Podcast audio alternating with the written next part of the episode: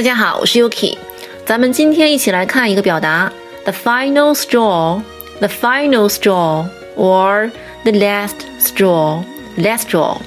那我们也可以说啊，the last straw that crushed the camel，the last straw that crushed the camel，压垮骆驼的最后一根稻草，那也就是终于使人不堪忍受的最后一件事情或者是因素。那我们听几个例子啊，来好好体会。Losing my job was bad enough, but being evicted from my house was the final straw. 丢了工作啊，已经够糟糕了，但是被房东赶出门后啊，我彻底崩溃了。Losing my job was bad enough, but being evicted from my house was the final straw. She's always been rude to me, but it was the last straw when she started insulting my mother. 她一直对我很粗鲁。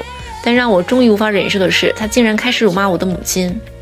She's always been rude to me, but it was the last straw when she started insulting my mother. And the next one is, I've had a terrible day, and this traffic is the final straw. I can't take anymore. 我这一天呢已经够倒霉了，这样堵车呢更是雪上加霜，我受不了了。I've had a terrible day and this traffic is the final straw. I can't take anymore. And here we have the last one. Losing jobs at middle age comes as a bolt from the blue.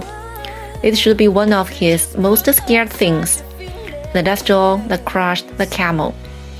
失业呢，对于中年男人来说呢，无疑是晴天霹雳了。这应该是他最害怕的一件事情，也是压死骆驼的最后一根稻草。Losing jobs at middle age comes as a bolt from the blue. This should be one of his most scared things. In the last straw that crushed the camel.